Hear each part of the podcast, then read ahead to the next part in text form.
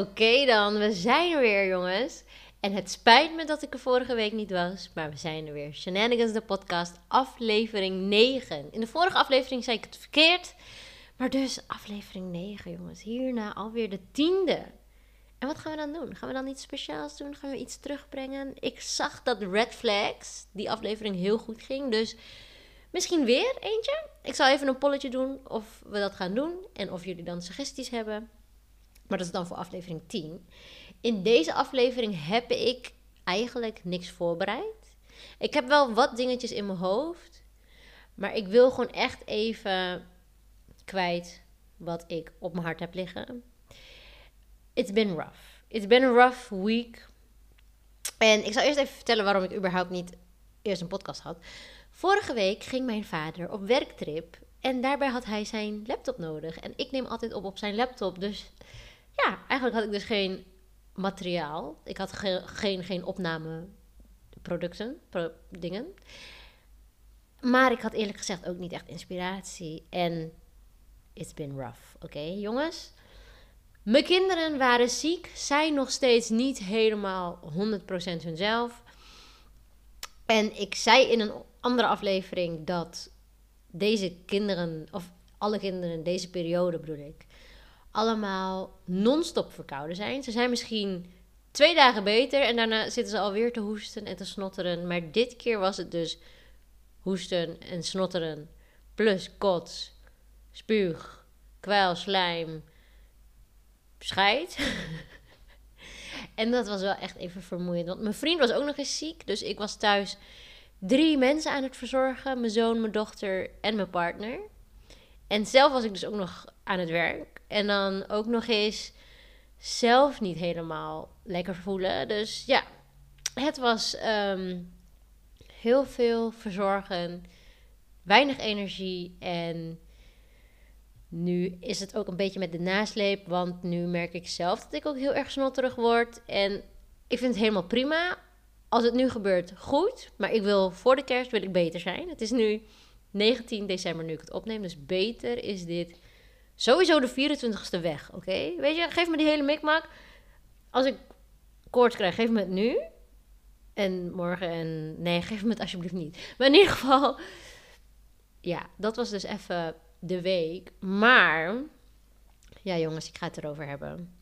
Het is 23 december, is het een jaar geleden dat mijn oma overleed. Mijn oma, de Oyang van mijn kinderen, de overgrootmoeder.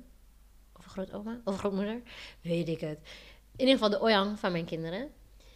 En ja, it's been rough. Ik, vond, ik vind het heel confronterend. Ik heb dus een iPhone.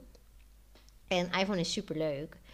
En die geeft ook herinneringen van, oh, deze foto is een jaar geleden gemaakt. En het is vandaag precies een jaar geleden dat we gingen zwaaien naar mijn oma in het tehuis waar ze in zat. Of ja, bejaardentehuis of revalidatie. Ik weet niet zo goed hoe je het noemt waar ze zat. Maar ze zat daar en het was een soort van lockdown. Of in ieder geval, er waren best wel wat maatregelen. En de maatregel toen was bij de tehuis. Ik noem het even tehuis. Ik weet even niet exact wat het is, maar bij het tehuis waar ze zat was de regeling dat zij maar twee personen als bezoek mocht krijgen. En zij mocht geen kinderen op visite. Dus alleen maar de ooms en tantes of ja, ik en de neven en nichten. Maar ik mocht dus niet mijn kinderen meenemen. Op dat moment had ik alleen nog maar Joné. Was ik wel zwanger. Maar ja, dus ik ging niet naar haar toe, maar we gingen dus wel van buitenaf naar haar zwaaien. Maar ze had zelf geen energie meer om terug te zwaaien. Maar mijn oom en tante waren bij haar en die vertelden dan: Ja, daar staat Joné, Shandira had wij om naar u te zwaaien. En ja, ik was dan aan het bellen en zo zwaaiden we naar boven. En zo waren er ook andere neefjes en nichtjes die ook gingen zwaaien. Maar ik weet nog dat ik toen terugging naar huis met mijn vriend en onze dochter dan. En mijn zwangere buik. En mijn vriend was gewoon een verhaal aan het vertellen in de auto. En ik zeg in één keer: Sorry, ik moet even huilen. Ik kan even niet praten. En toen kikte het pas echt in dat ik dacht: van... Ik denk dat we voor het laatst hebben gezwaaid naar haar. Zeg maar. Terwijl we haar niet eens zagen. Maar dat was denk ik het laatste moment dat we elkaar van een afstand levend aanvoelden, als je snapt wat ik bedoel. Ze zag ons niet en wij zagen haar niet. Zij zat zeg maar helemaal boven op de bovenste etage. Uh, volgens mij in haar rolstoel of in haar bed. En ja, er werd dan tegen haar gezegd: die en die zijn aan het zwaaien. Maar we hebben haar dus niet echt, echt gezien. Maar we voelden het natuurlijk wel van. We zwaaien nu naar u. En ja, het was wel een besefmoment op de terugweg naar huis van... Ik ben bang dat dit de laatste keer is. Ik moest huilen. En ik heb dat moment nog zo erg in mijn hoofd. En ik denk eigenlijk ook van... Had ik maar... Hè, had ik maar was ik maar wel gewoon naar binnen gegaan. Was ik maar wel gewoon... Fuck die regels, weet je wel? Eigenlijk denk ik echt... Oh, had ik maar meer kunnen doen. En ik merk ook zelf dat mijn nichtjes, wij appen elke dag met elkaar. En ik merk echt dat iedereen een beetje in de war is. En ik vind dat heel mooi. Ik vind het heel mooi wat het overlijden van onze oma heeft gebracht. Want eerlijk is eerlijk, ik was bang dat de familie een beetje uit elkaar zou groeien. Omdat hè, zij was toch wel de persoon waardoor wij heel vaak bij elkaar kwamen. Maar ik moet eerlijk zeggen, de behoefte om elkaar nog meer te zien is alleen maar versterkt sinds zij overleden is. En mijn band met mijn nichten, echt waar. Ik heb echt alleen maar zussen. Ik heb alleen maar zussen. Ik heb, het zijn mijn nichten en het zijn nichtjes. En het is ook zelfs, ik ben zeg maar de derde generatie. Dus mijn oma eerste, mijn vader tweede, ik het derde. En daarna nog weer de kinderen van ons zijn dan de vierde. En we hebben zelfs nog een vijfde generatie. Maar het is echt allemaal mijn zussen. Ik ben zo dankbaar voor de familie die ik heb.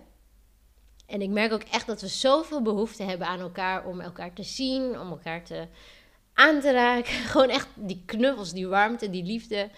We hebben ook dan 24 december vieren we samen kerstavond. En dat is dus met Molukse familie zo moeilijk. Want ik ga dus ook met een Molukse partner. Mijn partner is ook Moluks. En het is best wel lastig om kerst goed te verdelen. Want ja, je wil natuurlijk ja, met je eigen familie zijn. Je wil met je schoonfamilie zijn.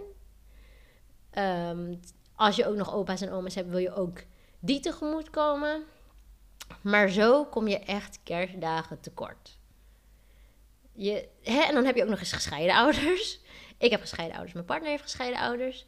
Dus dan is het ook weer van, ja, je wil iedereen tegemoet komen, maar je komt gewoon dagen tekort. En ik merk wel echt van nu het dan precies een jaar geleden is, 23 december, dat mijn oma overleden is, merk ik wel echt dat ik echt even dit jaar sowieso met de familie Polnaya wil zijn. Gewoon echt even elkaar steunen. En we zeggen ook, ja, zien we jou dan? Zien we jou dan? Zien we jullie dan?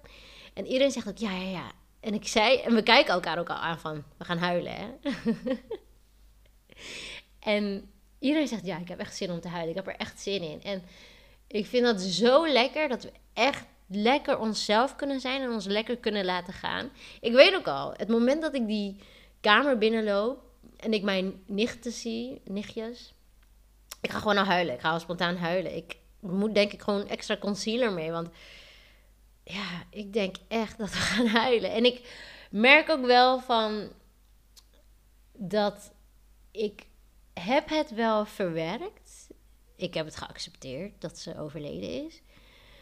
Maar ik vroeg me dus laatst af, hè, wanneer ben je nou echt uitgerouwd? Wanneer ben je nou echt klaar met het verdriet? En eigenlijk denk ik dat je dat nooit bent. Sommigen natuurlijk wel, maar iedereen heeft echt een verschillende manier van verwerken.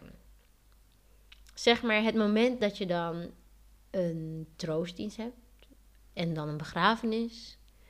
En dan ga je naar huis en dan voel je je die week nog verdrietig of wat dan ook. En vaak daarna, ja, sommige mensen komen er niet eens meer op terug. Of, tuurlijk, je bent af en toe verdrietig, maar hè. Soms voelt het een beetje alsof het niet echt besproken wordt daarna meer. Maar zo heeft iedereen, denk ik, hun eigen manier van verwerken. Maar ik merkte dan bijvoorbeeld wel ook toen mijn oma jarig zou zijn. Haar, haar, haar geboortedatum, haar verjaardag. toen dan was dat de eerste keer dat ze dus er niet was op haar verjaardag. En ik weet nog dat we in de auto zaten naar de begraafplaats toe. En ik zei in één keer, oh sorry, ik moet even huilen hoor, zei ik tegen mijn vriend. Maar waarom bied ik mijn excuses aan? Waarom zeg ik sorry dat ik moet huilen? Waarom zeg ik sorry over dat ik even verdrietig ben over dat mijn oma er voor het eerst niet is met haar eigen verjaardag? En ik heb dus een boek. En dit is echt een underrated boek. Ik denk dat weinig mensen weten dat dit boek er is. Er is een moeder, een mommy friend, die mij ging volgen op Instagram. En zij is, volgens mij deed zij iets van therapeut, psycholoog, iets ondersteunende coach. En zij heeft dus een boek uitgebracht. Nu zelf is zij volgens mij aan het studeren voor een doula. Voor hè, bij geboorte, bij bevallingen, bij ondersteuning voor de zwangere vrouw. En um, zij heeft dus een boek uitgebracht. En dat is Inner Child Werkboek. Zij heeft dit volgens mij alleen maar via Instagram gepromoot. Dus het is helemaal niet zo heel bekend. Maar daarom ben ik er nu, want dit is echt. Iedereen heeft dit echt nodig. Dit is dus een boek die jou. Uh, ik lees even de voorkant. Ervaar meer vrijheid en geluk door de verbinding met jouw oorspronkelijke zelf. Het is echt een werkboek je moet er echt de tijd voor nemen. Dit is niet om mee te nemen naar het werk, om even in de pauze even lekker even een boekje te lezen. Het is echt wel even graven. Je gaat diep in de eerste twee, nee, in de eerste vijf bladzijden was ik al emotioneel. Ik was al gewoon lekker aan het huilen. De kinderen waren aan het slapen. Ik zat naast ze in het bed, maar wel gewoon lekker wakker. En ik ging het boek pakken en ik zat al helemaal vol te stromen van tranen. Het is dus een boek die jou even weer naar jouw inner child laten beseffen wat je voelt. En oké, even side note. Mijn ouders hebben mij, hebben mij en mijn broer en zus heel fijn en goed opgevoed. Ik heb niks op hun, of niet, ik heb niet niks, maar ik heb weinig aan te merken op hoe ik ben opgevoed. Ik ben heel dankbaar. Ik heb heel veel respect voor mijn ouders. En ik ben heel dankbaar de manier waarop zij mij hebben grootgebracht en opgevoed. Maar tuurlijk doen mijn ouders ook maar wat. Ik zelf doe ook maar wat met mijn kinderen. En de ouders van mijn ouders deden ook maar wat. Want je hebt geen opleiding tot de perfecte opvoeder. Je hebt geen opleiding tot de perfecte ouder, moeder, vader, verzorger. Niemand is perfect. Iedereen doet ook maar wat hij of zij is aangeleerd. Wat haar of hem is aangeleerd. En ik werd dus best wel een beetje geconfronteerd met hoe ik soms zelf ben benaderd vroeger. En ik merk ook zelf dat ik het ook doorgeef aan mijn kinderen. En oké. Ik heb het dus in, volgens mij de eerste aflevering had ik het over gentle parenting. En dat was dus hè, dat je je kind rustig moet benaderen. Dus het moment dat zij een uitbarstingen hebben, of een uitbarsting hebben, dat je ze rustig benadert, want je wil ze niet afstoten. Je wil ze juist omarmen. En ik ben dus best wel Moluks opgevoed en Molukkers kennen wel een beetje de harde aanpak. Ik had niet zo'n harde aanpak als mijn broer. Ik heb dan nog een zus en een broer en mijn zus en ik werden nog wel een beetje, nou, zachtjes behandeld, maar mijn broer kreeg soms wel een tik. Of harder, weet ik het. In ieder geval, hè, we hadden best wel de Molukse opvoeding. Maar ik weet zeker dat mijn vader kreeg een nog heftigere. Maar dus, hè, wij kregen nog best wel eens een aanpak. En ik weet nog wel dat vroeger, als je dan bijvoorbeeld moest huilen, werd dat wel eens afgekapt met: Ja, maar nu is het klaar. Of ja, oké, oké, ja, oh ja, je hebt pijn, oké, klaar, even wrijven. Is toch klaar, je voelt toch niks meer? Dat. Maar ook je bent verdrietig en hè, je, je, je, je bent boos. Dan wordt dat, of werd dat soms best wel onderdrukt. En ik weet niet hoe dat is gegaan vroeger, toen mijn ouders zelf jong waren, hoe zij toen zijn benaderd. Maar ik denk wel dat sommige dingen zijn gewoon doorgegeven. En ik merk ook het moment dat mijn dochter een gekke huil bij heeft, dan denk ik ook, yo, kap gewoon, nu is het klaar. Of als ze pijn heeft, hè, na een paar minuten huilen zeg je zelf ook, nou, nu is de pijn toch wel klaar. Maar is de pijn wel klaar? Hoe weet ik nou dat haar pijn klaar is? Dus dit is zeg maar dit boek. Laat je inner child, zonder dat je onderbroken wordt, weer voelen wat je toen voelde als kind. Dus een van de voorbeelden wat door dit boek in mij werd aangewakkerd of werd hè, een besefmomentje, was dat ik mij dus verontschuldig het moment dat ik moet huilen, voel dat ik ga huilen, voel dat ik wil huilen. Dan bied ik al van tevoren mijn excuses aan dat ik moet huilen. Maar waarom zeg ik sorry?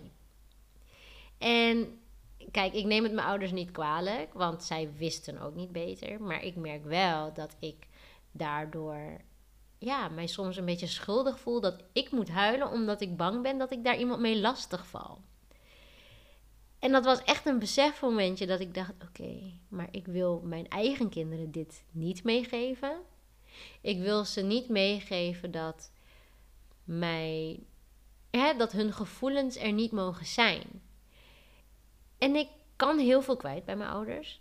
Echt waar. Ik, ik kan heel veel bij ze kwijt.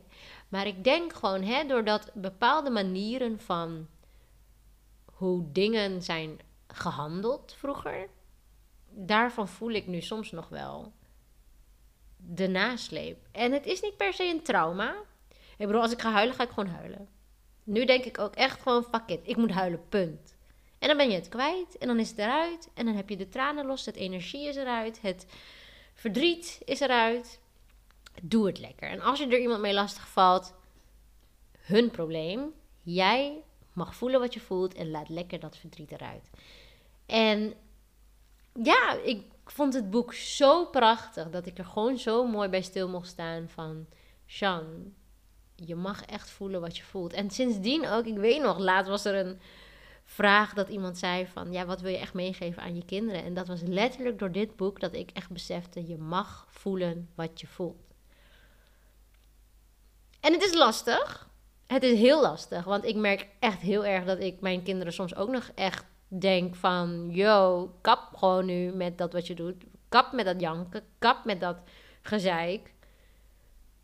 Dus kijk, ik denk ook niet dat je kinderen zo perfect kan opvoeden dat ze geen dat ze onbeschadigd zijn. Je zou hoe dan ook kinderen hebben die ja, ook wel eens angstig kunnen zijn of wat dan ook. Maar ja, ik hoop wel dat mijn kinderen bij me durven te huilen. En ik durf ook bij mijn ouders te huilen. Echt waar. Het is echt niet gezeik naar mijn ouders toe. Want nee, ik ben ze gewoon dankbaar. Maar ja, hè, er is gewoon iets geweest waardoor ik me soms gewoon schuldig voel om te huilen. En dat is waarschijnlijk gewoon vroeger geweest. Doordat mijn emoties misschien soms werden afgekapt. Dus dit boek is echt gewoon een lekker confronterende boek met de gevoelens wat je vroeger had, mogen er nu ook zijn.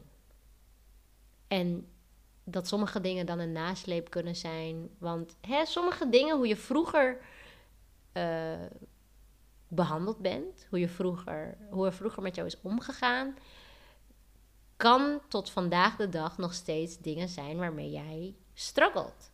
Bijvoorbeeld perfectionistisch. Bijvoorbeeld boosheid die jij in je hebt. Of een people pleaser. Dat kan ook, dat je heel vaak ja zegt. Omdat je vroeger misschien heel veel dingen moest doen. Of dat het soms een beetje gedwongen werd. En dat je je emoties onderdrukt. Misschien onderbewust. Onbewust bedoel ik. Of dat je confrontatie uit de weg gaat dit boek liet me echt zien van, oh, misschien doe ik dat omdat mij vroeger dit is overkomen. Want in dit boek worden je ook vragen gesteld van, wat zijn je fijnste herinneringen? Wat zijn je naarste herinneringen? Je moet ook echt even diep graven met dingen wat je ooit hebt gevoeld en meegemaakt hebt. Maar het is echt een aanrader voor, sowieso voor ouders die zelf nu ook hun kinderen opvoeden. Maar ook gewoon voor mensen zonder kinderen. Het is zo fijn om echt even stil te staan met de emoties die je hebt en die je misschien onderdrukt. Confronteer je jezelf er maar lekker mee en voel wat je voelt. Dat, dat is echt, voel wat je voelt. 2023, voel wat je voelt. Dus dat is de Inner Child Workbook. als je die wil, moet je naar Insta gaan en dan de Instagram Gouden Geboorte. En daar kan je dan het boek bestellen. Je kan haar een DM'tje sturen met: Hey, heb je nog het boek op voorraad? Als het goed is wel. En dan kan je vragen naar het Inner Child werkboek. En het is zeker een aanrader, vooral voor degene die lekker hunzelf willen ontwikkelen, bezig is met een beetje coaching, die een beetje misschien met zichzelf struggelt. Zeker een aanrader. Gouden geboorte, even een DM'tje sturen op Instagram voor het Inner Child werkboek. Dus dat is een beetje waar ik mezelf de laatste tijd mee bezig ben met het boek. Heel veel emoties wat loskomen, heel veel gevoelens waarvan ik dacht: oh ja, misschien komt dit daar vandaan, misschien komt dit omdat ik dat heb meegemaakt. En ja, ik merk heel erg dat ik het heel fijn vond om even lekker over mijn oma te praten, over het verlies. Ik wil zeker heel veel over haar vertellen. Ik merk ook echt, zeg maar, de laatste tijd ben ik bij mijn vader recepten aan het vragen over hè, Molukse gerechten en allemaal dingen wat mijn oma vroeger maakte. Omdat ik toch dan een beetje voel alsof ze er is. Omdat ik toch even dan haar gerechtjes proef. Mijn vader is best wel. Mijn vader kan echt niet normaal goed koken. En hij maakt dus dingen na hoe mijn oma het maakte. En ik zelf wil het ook leren, want ik wil ook dat mijn kinderen dat kunnen meekrijgen. En mijn zoon heeft dus mijn oma niet ontmoet, niet in levende lijven. Maar ik weet zeker, ik weet zeker dat hij haar wel heeft gevoeld. En misschien ook nog steeds. Ik weet natuurlijk niet wat er gebeurt na de dood. Dat weet niemand zeker. En ik weet wel, zeg maar, de liefde die ik van haar tot en met de jongste zoon, hè, de jongste kind van haar voel, die voel ik ook nog door mijn ooms en tantes heen, door mijn neven en nichten heen, door mijn neefjes en nichtjes, door mijn.